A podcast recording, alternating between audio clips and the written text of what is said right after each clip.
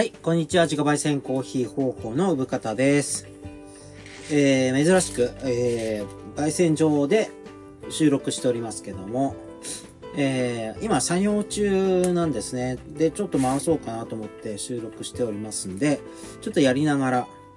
話せたらいいかなと思ってて、今度の、告知からちょっとやりますけども、今度の23日、勤労感謝の日、11月23日ですけども、出店しますね。で、場所は福島県の、矢祭町の、東館っていう駅の前です。で、駅前というか、駅前にある古民家を、押田製材所っていう材木屋さんがあって、そこの方が、リフォームっていうかリノベーションして、地域のね、行事とか、子育て支援とかに使う建物にしたんですね。で、それの第1回目のイベントなのかな。毎月やりたいっていう話で、毎月僕が出るかどうかはわからないですけど、とりあえず1回目23日は出ます。で、なんかのね、講演会があるのかな、なんかゲストが来るらしくて、ちょっとまだ僕は詳しく聞いてないし、そのなんかやってる間も僕は出店してるんで、で、中庭で出店してますね。で、他にも出店される方がいて、ちょっとしたちっちゃいマルシェみたいな感じで、やります。はい。コーヒー屋さんね。なので、お近くの方は来てください。矢祭町は、茨城と福島の間にある県境のちっちゃい町です。うん。今、コーヒーのね、木豆のピッキングっていう作業をしてて、欠点豆とかを弾いてるんですね。焙煎する前の生の段階で。で、ピッキングは僕は2回やるんですね。焙煎前と焙煎後に。で、焙煎してから分かるものもあるし、焙煎する前から明らかに欠点豆っていうのもあって、これ、面白くて、コーヒーの豆なんだけど、国によってその精度が全然違くて、多分この近代化とか、国民性とか出てるんだと思うんですよ。ブラジルだと結構コーヒーに関して近代化してるんで、機械によって選別されてるから、割と綺麗な豆が揃ってるし、粒も大きさ大体同じだし、うん。なんですけど、一番欠点が多いのはマンデリンなので、インドネシアですね。インドネシアは、機械化っていうよりは、未だに、手作業も、やってますね。うん。まあ、手作業は手作業でいいんですけど、近代化しちゃうと、薬品とか使ってないだろうかって気になっちゃうし、もちろん僕は有機栽培とかに積極的に取り入れてる。農薬とか使ってないかなと思うんだけど、持ってくる段階でどういう風になってるのかってところまではわかんないんですね。うん。まあ大丈夫かなっていう感じではいますけども、スペシャリティコーヒーなんですね。僕の使ってるコーヒーは全部豆の段階で、かなり、選別はされてる綺麗な豆だと思います。うん。で、多分おそらくね、他の有名なところにと比べても、遜色ない木豆使ってるんですよね。うん。まあ、同業者さん、だったらわかるような、しっかりした品質のところから、豆を仕入れております。うん。まあ、一箇所だけじゃなくて何箇所かから取り寄せてますけども、今、木豆の段階で、今、エチオピア触ってるんですけども、エチオピアって言ったら、イルガーチャフェっていうぐらい、産地が有名で、ブランド化してるし、イルガーチャフェってところを抜かして、エチオピアね、まあ、モカっていうか、でイルガチャフェじゃないが手に入らなくなったらなんか相当困ります僕はねうん香りとまあほとんど香りですかね。香りっていうところはエチオピアが一番やっぱりいいなっていう気がしますね。で生豆の段階ではそんなにしっかり乾燥してるし、匂いはそんなにしないですけど、まあちゃんと匂うと匂いはするんだけど小粒だったりしますね。うん。まあニュークロップって言って新しい豆なので、うん多少は匂いはするかな。その果実臭はちょっと匂うけど、この間仕入れたマンデリンは本当にジャムみたいな甘さで全然違うんですよね。うん。ただしあんまり焙煎すると香りっていうのは出てこないんだけど、その苦さの中にこう甘みみたいなのが出てくるから、こう性格が豆によって産地によってこう違かったりするんだけど、その産地もまあ日本だったら日本のお米って言って、日本のお米っていうくくり方すごく雑じゃないですか。だからどこ産の豆じゃあお米だよっていうふうに言ってもらいたいのと一緒で、そのどこの国のどこ産なのかなっていうところまでこう調べるし、で最近だとねそのコーヒーの豆の種類ってあるんですね。まあ、ティピカとかこうカツーラとかこう豆の種類があるんだけど、その純粋にその原種1種類のだけっていうのはなかなかないですね最近は。うん。どこ州で採れた豆っていうところで一色単にされちゃうことが多いし、まだそのね、古い種類っていうのは採れなくなってきてるんですよね、量が。コーヒー豆の。なので、こう、それから派生してった新しい品種ってところで、こう、ブレンドしていくのかなっていう気がしますけど、まあ、イルガチャフェっていうところだと、まだ全然、なんだろう、こう、期待通りっていうか、うん、いい香りで、いい品質を保たれてて、まあ、エチオピアって一時期内戦があって、すごく不安定だったんですけど、最近は安定供給はされていますけども、まあ、高いっちゃ高いですね、最近はね。まあ、どこもそうかもしれないなっていうところですね。はい、今、ちょっとピッキングの作業終わったんですけども、最近そうだ、もう一つ告知しなきゃいけなくて、11月25、26同日ですかに、今度東京なんですけど、東京のアルド東京っていうお店ができてて、練馬なんですね。練馬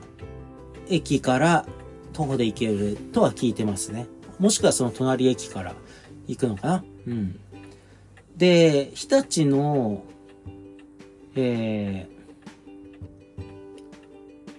おきいふさんっていうケーキ屋さん、お菓子屋さん。うん。僕そこの井上さんのケーキが大好きで、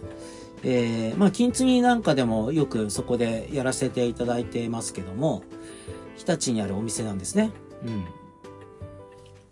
で、その井上さんが今度新しく東京で、開店した。まあ、ギャラリーっていう意味合いが、ギャラリーっぽいお店ですね。ギャラリーっていうところが大きいのかな。うん、展示なんかをいっぱいやりたいっていう話なので、まあでもそこでもケーキも売ってるし、お菓子もね、コーヒーも飲めるっていう感じで、で、今度のイベント、ちっちゃいイベント、地元の方がよく行くようなお店なんですけど、コーヒーとお菓子と音楽と、違う、本とお菓子とコーヒーだったかな。そういうイベントをやるんですね。すいません。ちょっと、うろ覚えで。で、その、ちっちゃいイベントだって言うんですけども、結構、コーヒー屋さんの豆が、いろんな焙煎所の豆が、その時集まるらしくて、5件ぐらいかな。うん、僕も含めて。で、お声掛けいただいて、ぜひ参加させてくださいってことで、その、コーヒー豆を置いていただきます。25、26のイベント。うん。で、新しいお店なので、まだ僕も行ったことないんですけども、12月に入ってから一回行ってみようかなとは思ってますね。こう、天神合わせて。うん。で、まあでもその、お近くの方いたら、コーヒー豆は僕は、在庫してるとか、そういうのじゃないんだけど、いろんなコーヒー豆を楽しめるし、東京なんだけど、こういろんな、こう、場所から焙煎所さんが来てて、うん。あとお菓子ね。井上さんのお菓子っていうか、ケーキと焼き菓子か。あって。まあ、ホームとかも、こう、テーマにしてるお店なので、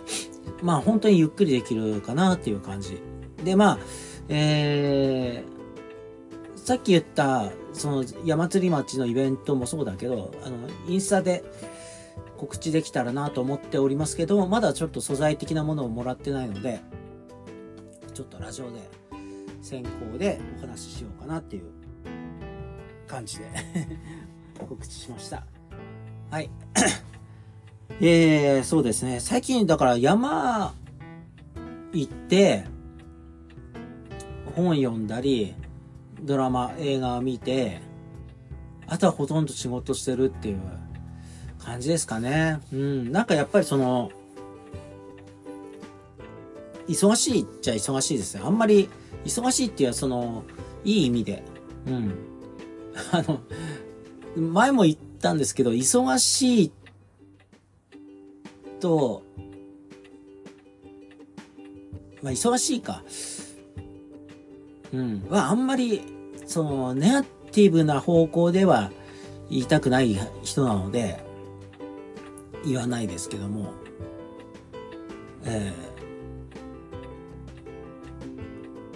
言葉としてね、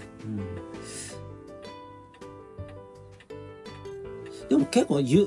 朝から晩までやってますね最近、うん、夜中までで、だから作業中に結構映画とか流してて、ながら見をしちゃってますね。まあ、ネットフリックスとか Amazon プライムで、ね、あんまり YouTube は見てないんですけど、見てるっていう感じですかね。うん。だからあんまり、ストーリーを終えてないんですけど、この間、なんだろう、もう仕事になんないぐらい面白い映画を見て、古い映画なんですけど、リチャード・ギアの、真実の行方。これね、大人になってみて、まあ若い頃も見た記憶があるんですけど、あんまりね、その、ピンときてなかったんですよ。うん。ただ、びっくりはしたんですけど、で、今回大人になってみて、まあ初見みたいな感じで見たんですけど、まあ面白かった。なんだろう、そのね、ジャンルで言ったら、まあサスペンスなんですけど、その、大逆転サスペンス。うん。ラスト、エンディングで、大どんでん返しが起こる、みたいな、その、そう、大どんでん返しが起こる映画とかってこう、ギャンブルに近くて、ハマるかハマんないかによりますよね、その人の、見た人のね。ただ僕はね、若い頃はピンとこなかったんですけど、今見ると、うわって思いました。新しかったんですよね、多分。新しいから、何が起こったんだかよく分かってなかったんだと思う。で、今は、当時新しかったものが、こう、今見返すと、こう、斬新に見えるんですよね。うん。だからちょっとね、ネタバレになっちゃうから、あんま言わないんですけど、リチャード・ギアが刑事で、その、あれなんて言ったかな、ちょっと俳優の名前忘れてますけど、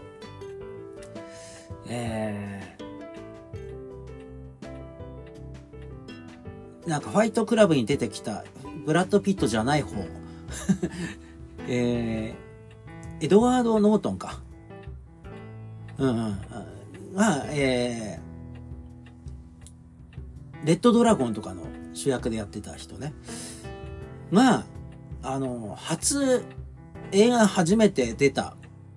んですけど、犯人役で出るんですね。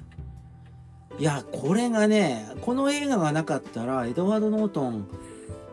その後なかったんだろうなっていうぐらい、影響がめちゃくちゃあるんですよ、その後の映画に。同じような役、同じようなニュアンスの、を、こう、配役されてんですよね、キャスティングの段階で。だから、その、真実の行方という映画がなかったら、エドワード・ノートンのあの演技はなかったんだろうな、みたいな、こう、エポック的な、こう、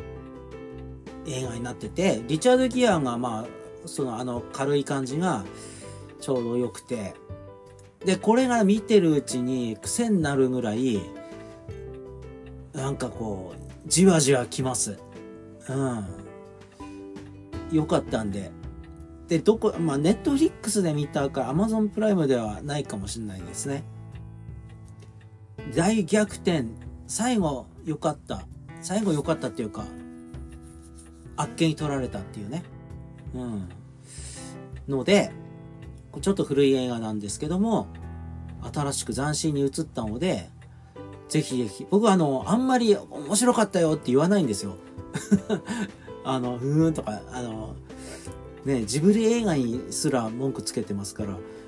文句じゃないけど、とか言ってるから、あんまり手放しでこう、良かったとは言わないんですけど、真実の行方、良かったんじゃないでしょうか。面白かったですね。うん。気が向いたら、見ていただきたいなとか思いますけど、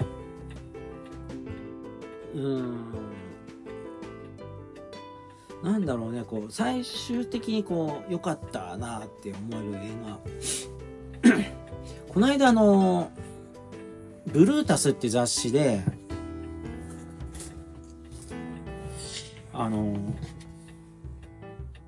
映画特集やってて、今手元にあるんですけど、愛ってっていう、愛をこうテーマにしたブルータスの映画特集。で、これ雑誌をね、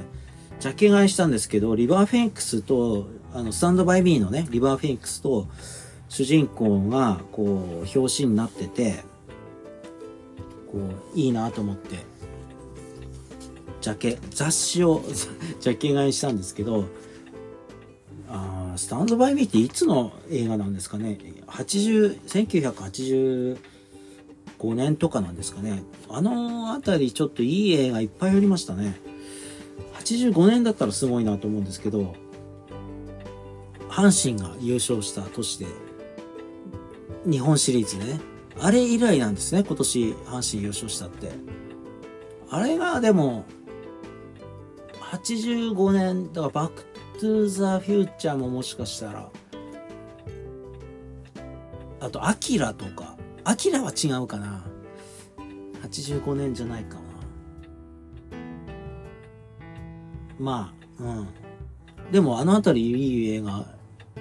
僕にとってはね、面白い映画は結構あります。で、スタンドバイミー、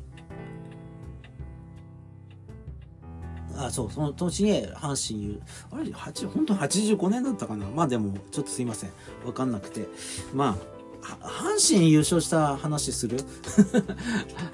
あんまりその野球熱が今はないので、あんまりそのストーリー的なことはないんですけども、この間リーグ優勝、日本シリーズで優勝したけども、リーグ優勝した時に、大阪市内が結構活気づいて、その道頓堀にダイブするみたいなのが、その、85年以来だとかね、ケンタッキーのおじさんがどうのこうのとかみたいな、懐かしい話が出てきたんだけど、その、警察の人が道頓堀に飛び込むの危ないからって言って、結構出てきて、警察が出てくる、ガードしてたから誰も飛び込めなかったんですけども、その警察のガードをかいくぐってダイブしたおじさんとかなんかそういたんですよね。でそれをその収めた写真みたいなのがあって、それがすごくよくできた写真で、このネットで話題になったんですよ。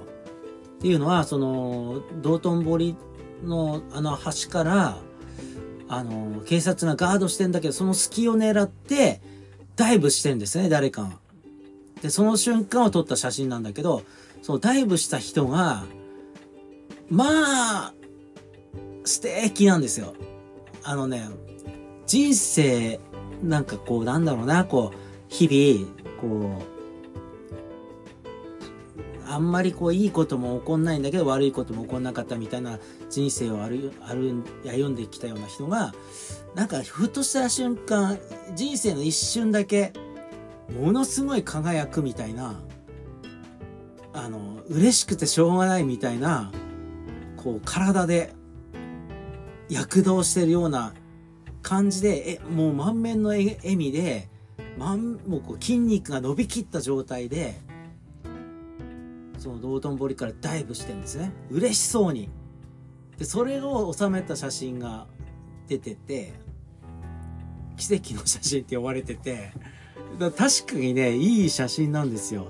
で、面白いなぁと思って見てたんですけど、なんかああいうのいいなぁと思いました。うん。なんかこうルール違反のことをしてるんだけど、なんかそれ以上にキラキラした爽やかなものを感じる。うん。なんか昔はよくなんかルール違反してて、なんかそれが逆にいいとかね、なんかそういうのもこう少なくなってきた気がするし、それこそ映画の中でしか見なくなってきた最近はね、感じかもしれないなとか思って、なんだかな、なんだかたまにそういう瞬間ってあるかなとか思うんですよね。まあなんだろう、今ちょっと思い出しながら喋ると、なんかワールドカップに行けるか行けないかみたいな予選の試合の時に、サッカーのね、こうみんなが注目して、多分中東の方で試合してて、まあそれが日本代表だったか、まあ多分僕が見てるんで日本代表戦だったと思うんですけど、みんな固唾を飲んでサッカーを見てて、もうギリギリの状態で、で今みたいに強くないから、そのいけないかもしれないみたいなサッカーを見てるんですけど、中東の方だから警備とかが甘いとか、まあ人は入ってこないんだけど、犬がねサッカーの試合中に入り込んで、ボールとじゃれるというね、なんだろう、ああいう不思議な瞬間、なんかそういうなんか人生にそういうことが起きるってことは滑稽みたいなね、なんかそういう瞬間を目にすると、こう微笑ましいというか、こうなんだろう、生きててよかったみたいな気分になるんですけど、なんだろうな、あんまうまく言えてないですけど、僕がその中3ぐらいの時に、同級生男3人女3人ぐらいで、小学校の同級生と集まったんですよ。で、まあみんな高校に上がる直前でね、うん。で、まあ思春期で青春真っただ中みたいな時に、小学校の同級生、中3なんだけどね、今度高校、まあ高校とか行っちゃうと本当にバラバラになるだろうなみたいな時期で、で、なんかお互いね、こう恋愛感情とか、なんかうっすらあったり、なかったりするような関係の6人が集まって、で、同じ小学校だから小学校に行って、そのプールに忍び込んでみんなで泳いだっていう経験があって、あれもなんだろう、こう、まあ自分の経験なんだけど、こう、いいなっていう瞬間でしたね。だからちょっとしたルール違反みたいなのがあると、こうスパイス的にこう良くなるんでしょうね。トンボリに飛び込むみたいな、ちょっといいなみたいな、ちょっとキラキラ許せちゃうみたいな、うん、なんかああいうことが人生においていっぱいあるといいなと思うんですけど、映画の中にはたくさんあるなっていう思いますね。うん、だからなんとなくこう映画で育ってきたので、こう思うことがあるんですけども、なんかこう皆さんにとってこう素敵な映画っていうのをこう教えてほしいなとか思うんですけども、なんだろうね、こう何って言われたら急には出てこないですよね。なんだろうね、こう、まあさっきもちょっと出たけど、バックトゥーザフューチャーは本当に歴史上一番面白いってオードリーの若林が言ってましたけど、でもそれはそうなんですよね。面白いんですよ。でもさ、20歳のうち、まあ20歳になる前までに、見なきゃいけない映画、それ以降見てもあんまり感じない映画とか、ありますよね。よく言われてたのはタクシードライバーは20歳までに見るべき。ただ20歳になる前の人がタクシードライバー見ても面白くないっていう人が多いんだけど、でも10代のうちに見とくべき映画ってことなんでしょうかね。うん。で、ニーロはね。うん。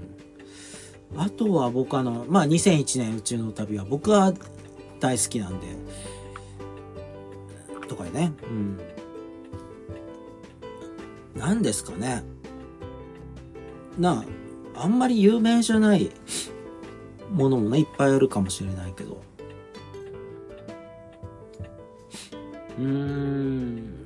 今、パッとは出てこないけど、なんだろうな。まあ、リトルダンサーインザダークとか、ちょっとダークですかね。まあ、リトルダンサーはね、ちょっとね、僕騙された経験があって、これ話したことあったかな？すいませんね、なんかおじさんなので、一回喋ったことも忘れちゃうんで、誰に喋ったか忘れちゃう、同じこと喋ってるかもしんないけど、リトルダンサーはいつだったかな？僕は大学生の時に見に行ったんですよ。ただね、昔、深夜番組で映画評論の番組があって、オスニカピーコがやってる番組で、リトルダンサーの特集を組まれてたんですよね。今やってる映画で見とくべき映画ってことで。で、見てたらものすごいいい映画だということで、僕も絶対見に行こうって思ったんですよ。ただね、オスニーかピーコどっちかが映画、どっちだか忘れ、オスニーかな？どっちかは本当にわかんなくなっちゃう。で、どっちかがね、ダンサーにボクシングをやってた、イギリスかアイルランド、の炭鉱の息子の話なんですよね。で、こう、頑固親父とか、炭鉱で働いてるお兄ちゃんとかに、ボクシングを習わせられてて、もちろんね、いじめらんないようにとか、舐められないようにとか、そういう家系だとか、なんかたくましくなるように、ボクシングをやらされてんだけど、女の子は、バレエスクールみたいなのに近所の通ってて、ただボクシングをやらされてるちっちゃい男の子はダンスの方に興味を抱き始めるんですよね。で、実際才能なんかもあったり、ダンスを踊ってる時の方が楽しいってことに気づいちゃったりする。で、一方ダンスをダンスっていうか、こう同じ友達の中にもそのゲイの方がいて、同級生にね、でダンスというよりはその格好女装するの方が好きだとかね、なんかそういう昔の話ですから、背景もあって、そのゲイっていうところでこうなんか認められないみたいな背景があって、で女の子、そのバレエを習ってる女の子の同級生なんかも、関わってきて、なんかこうちょっとね好きだったり、女の子は男の子を好きだったりで、ちょっと私のあそこを見たいとかってこういう会話があったりするんだけど、そんなとこを見せなくても好きだよとかいう会話があったり、なんかね、ああいうなんか会話劇も素敵な映画で、子供の会話なんだけど、でね、そのダンスの才能、ダンスを教えてるおばさんが、そのボクシングよりダンスの方が好きなんだろうなっていうのを見抜いて、そのちょっとそのお父さんとかに隠れてダンスを仕込むんだよね。そしたらすごい結構才能があって、誰よりも才能があって、それを伸ばしたいっていう考えるようになって、でも炭鉱の町だから、そのストとかが入ってね、こう炭鉱が閉山するみたいな時期で、でお金が必要なんだけどお金がないっていう、みんな貧乏だったりして、で炭鉱にね、みんなストライキに入って炭鉱に行かないようになるんですよ。で、家でゴロゴロしてるんだけど、ダンスを続けさせるにはお金が必要になってくるんだけど、お父さんはダンスなんかやらせたくないんだけど、みたいな話。でもその息子に、才能があるからって説得されて、じゃあお金が必要だっていうので、そのストライキをやってるのを自分だけ、こう、みんな周りにこう怒られながらもこう炭鉱にね働きに行ったりして、そうするとお金がもらえるんだけどみたいなね、その葛藤の中で息子にダンスをやらせたくないとか、お金が必要とか、才能があるとか、いろんな葛藤があって、でもその少年だけはこうのびのびとこうなんだろうね、ダンスがやりたいんだ、ボクシングじゃなくてみたいな気持ちのままで、大杉かピーコが、結局この映画はダンサーになれないんだよって言ったの。いや、僕衝撃的だったんですよ、深夜番組。そこ大事なとこ、ネタバレすんだ、この人、みたいな。びっくりしたんですよ。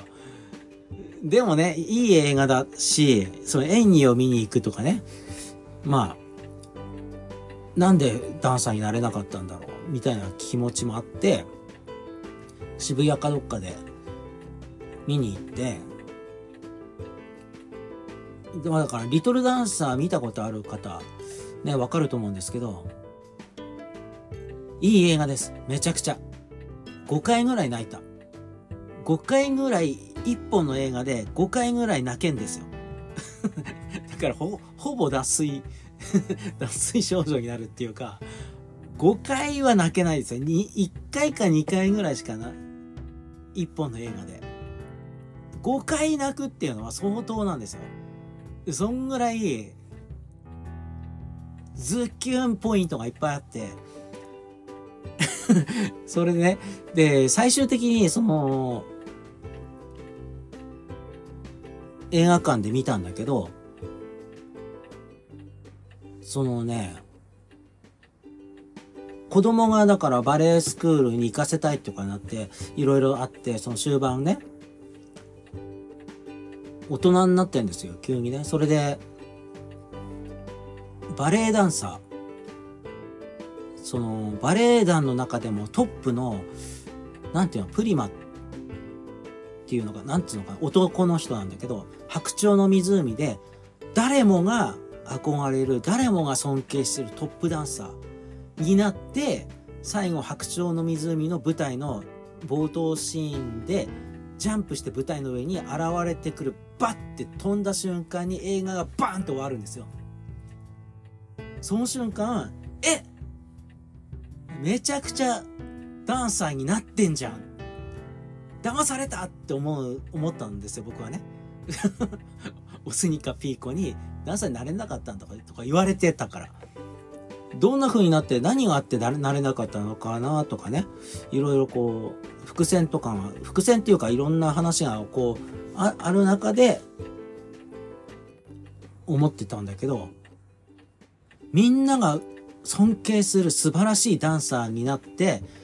その白鳥の湖を踊るバーってこうタータタタタタタタタっていうこうなんだろう、舞台のこう最高潮の登場シーンにバッ舞台の真ん中でブワッてこう足をパッて広げて白鳥が飛び上がった瞬間に映画がバーン終わってエンドロール、その瞬間僕はね、いろんなことを思うんだけど、とにかく泣きました。とにかく泣いた。あんなに泣いたことはなかった。で、周りの人もめちゃくちゃ泣いてた。うわーって言ってた。いや、面白いなと思って、だから、それが映画体験だなと思いますよね。他人と空間共有するってこと、もう赤の他人ですよ。もう二度と会うこともない赤の他人、初めて隣同士になったとか、なんかね、近く、その席が近かったとかっていうだけの人たちがみんな泣いて、席を立てないでいて、わなわなわなわなしてるっていう状況が素晴らしい。だからリトルダンサーは僕はそういった意味でその素晴らしいなって思ってるし、熱弁しちゃうんだけど、でもオスニーかピーコどっちかなんですけど、番組でね、嘘をついたっていうかネタバレした、しかもそれが嘘だったみたいなこともなんか許せちゃうっていうか、粋な嘘をつかれたなっていうか、どういう気持ちでそんなこと言ったんっていうよくわかんないんだけど、当時のなんだろう、なんかそういう許されるっていうか粋なことをやる人、大人がいっぱいいたような気がしますし、許されてたのかもしれないし、もしかしたら僕の記憶違いでダンサーになれないとかいう、そういうふうには言ってないのかもしれない。だけども僕はそういうふうに思い込んで、まあいろんなことが重なって、あんなに泣いた映画はなかったなっていうことで、今パッとは出てきたけど、他にもね、いろんな、こう、涙を流した映画とかいっぱいあるんですけどね。うん。なんか特別。まあでもそれこそスタンドバイミーとかも、ちょっと戻るけど、スタンドバイミーで良かったなと思うシーンって主人公の少年たち4人が旅をして、旅っていうかこう死体を探しに行って、その、銃を一丁持って、その死体を探しに行くって話なんですけど、リバーフェニックスが寝袋かなんか1個のね、持って、でなんかこう、T シャツとジーパンでこう半袖の袖のところをまくって、そのまくった中に、タバコを入れてんですよ。タバコの箱をね、隠し持ってて。で、多分ね、その当時ね、みんな一回は真似したと思うんですよね。T シャツの袖の中にタバコをこう、入れ込むみたいな。ダサいんだけど、なんか、まあギャグとしても、なんかリバーフェニックスじゃんみたいな、友達同士でね、やってたけども、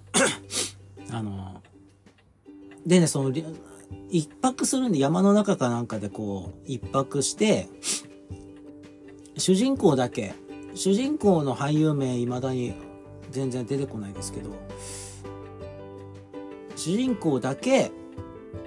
早起きして、ちょっと歩くんですね、森の中。その時なんか鹿と出会うんですよね。だから、ああいう、あれがちょっと意味があることなんだろうなっていう当時ね、うん、思いましたね。いいシーンだなっていうか、ちょっとね、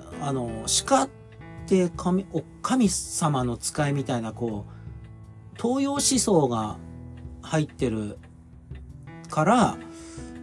なんかそれがこう早起きした、その1対1の誰とも共有しない鹿と主人公だけの経験なんですよ。それがね、みんなが見てた状況じゃなくて。で、それを誰にも言わないっっていう話。なんかそういう僕は東洋思想が入っているのはこう受け入れやすかったっていうか、あれがだから西洋人アメリカ人とかにこうちゃんと伝わってるのかなとか伝わるのかなとか思いつつも、それを作ったのはアメリカ人だしみたいな、思いますね。なんかそれからなんだろう、サリンジャー、小説家のサリンジャーも東洋思想みたいなところで入っているからちょっと読みやすかったりしてハマった時期があるんですけど、なんかこう映画っていうのが僕のこういろんなね人生こう形作ってきてくれたのかなとか思いますよね。映画っていいもんですね。さよならさよならさよなら。これ言っても誰もわからんと思うけども若い人は、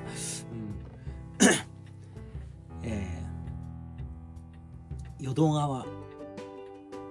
長春長治でしたっけ。最近の人たちだから映画館に、最近というか僕もそうだけど年に今年4回ぐらいか行って、でも映画館に行く回数も少ないし、ネットフリックスとかアマゾンプライムとかいろんなこうサブスクのチャンネルで見る方が多いし、そっちでしかやってないし、映画産業自体、コロンビアとかワーナーとかなんか全部映画会社集めてもネットフリックスの財力にかなわないんですよね、全然。しかもだから当たり前なこう変わってくるのが当たり前だし、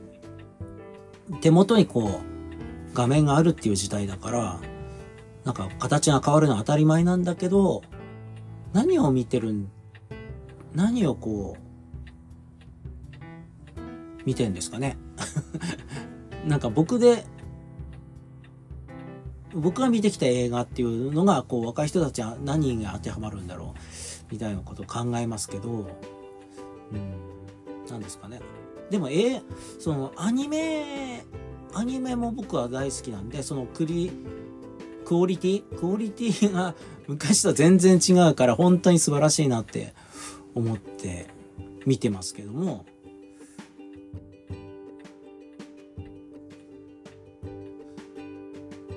めちゃくちゃ喋っちゃってしまったはい、今焙煎所にいるんですけど、ちょっと長話しすぎてノラが寝ちゃいましたはい、今日はここまでです。ではでは、すいません、なんかこうなんでもない話になっちゃいましたけど。